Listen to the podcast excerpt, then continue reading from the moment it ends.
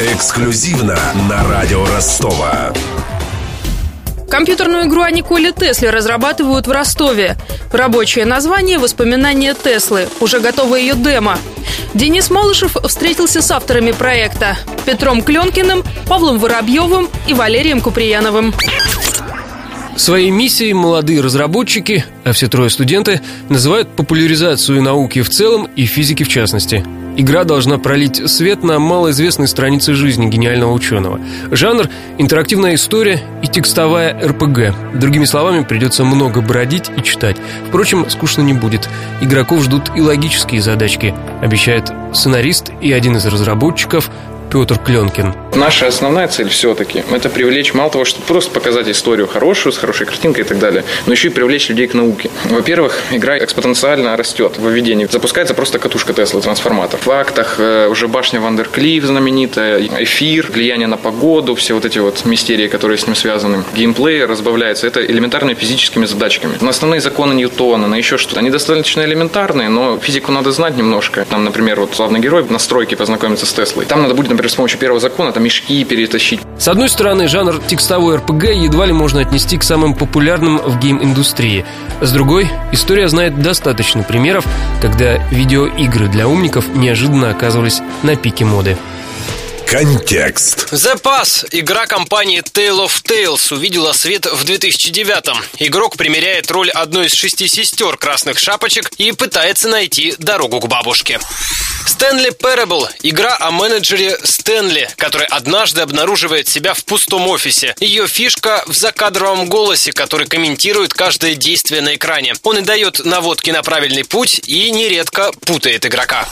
To the Moon – проект канадской компании Freebird о двух докторах, которые создают искусственные воспоминания в разуме пациентов. Игра запоминается не только сложным сюжетом, но и саундтреком. Чтобы привлечь внимание широких масс к наследию Теслы, следовало бы придумать фантастический боевик или, на крайний случай, экономическую стратегию. Так оценил перспективу ростовского проекта обозреватель игрового портала Riot Pixels Кирилл Никифоров.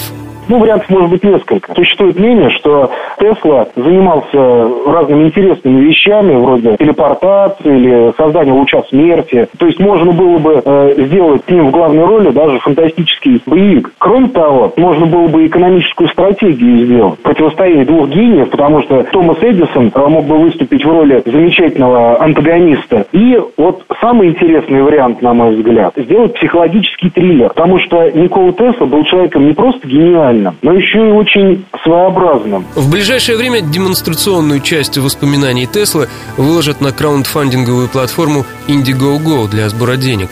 За пожертвования разработчики наймут профессионального художника, рассказал координатор проекта Валерий Куприянов.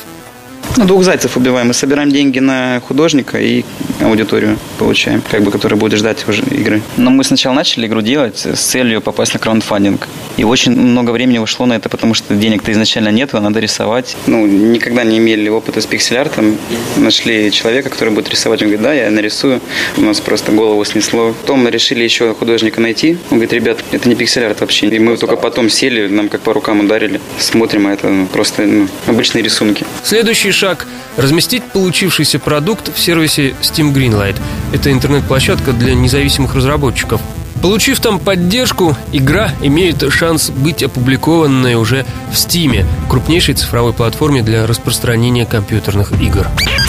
Добавлю, что в качестве подложки к репортажу звучал саундтрек из будущей игры. Молодые разработчики сами написали музыку к своему проекту. Над репортажем работали Ксения Золотарева, Денис Малышев, Денис Бажинский, Глеб Диденко и Александр Попов. Эксклюзивно на радио Ростова.